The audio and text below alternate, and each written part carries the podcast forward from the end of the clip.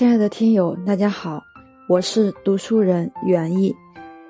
今天呢，我们来分享先天元气。其实每一个人生来都是由先天元气构造的。莫说是人，连万物的产生也都是由先天元气构造的。人的肉体是实有的物质，而这实有的物质却是从什么也没有之处生出来的。你若不信，你可想想，父母未婚时，你身在何处？肯定处在什么也没有的地方。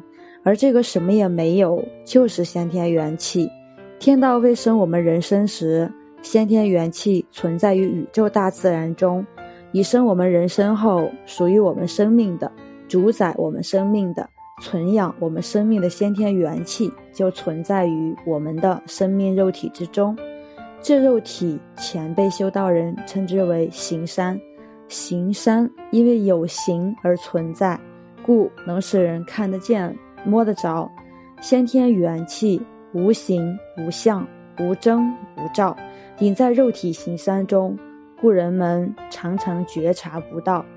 人们一般对先天元气缺乏认识，不知道生命与先天元气的关系，但另一方面。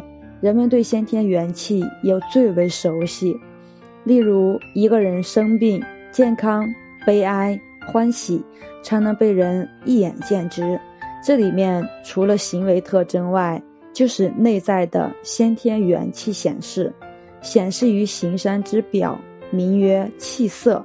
互相熟悉的人，一旦发现对方气色变异，便可断定此人悲喜渐衰之情。此即为对先天元气的明日用而不知也。感谢大家收听，喜欢主播的欢迎订阅。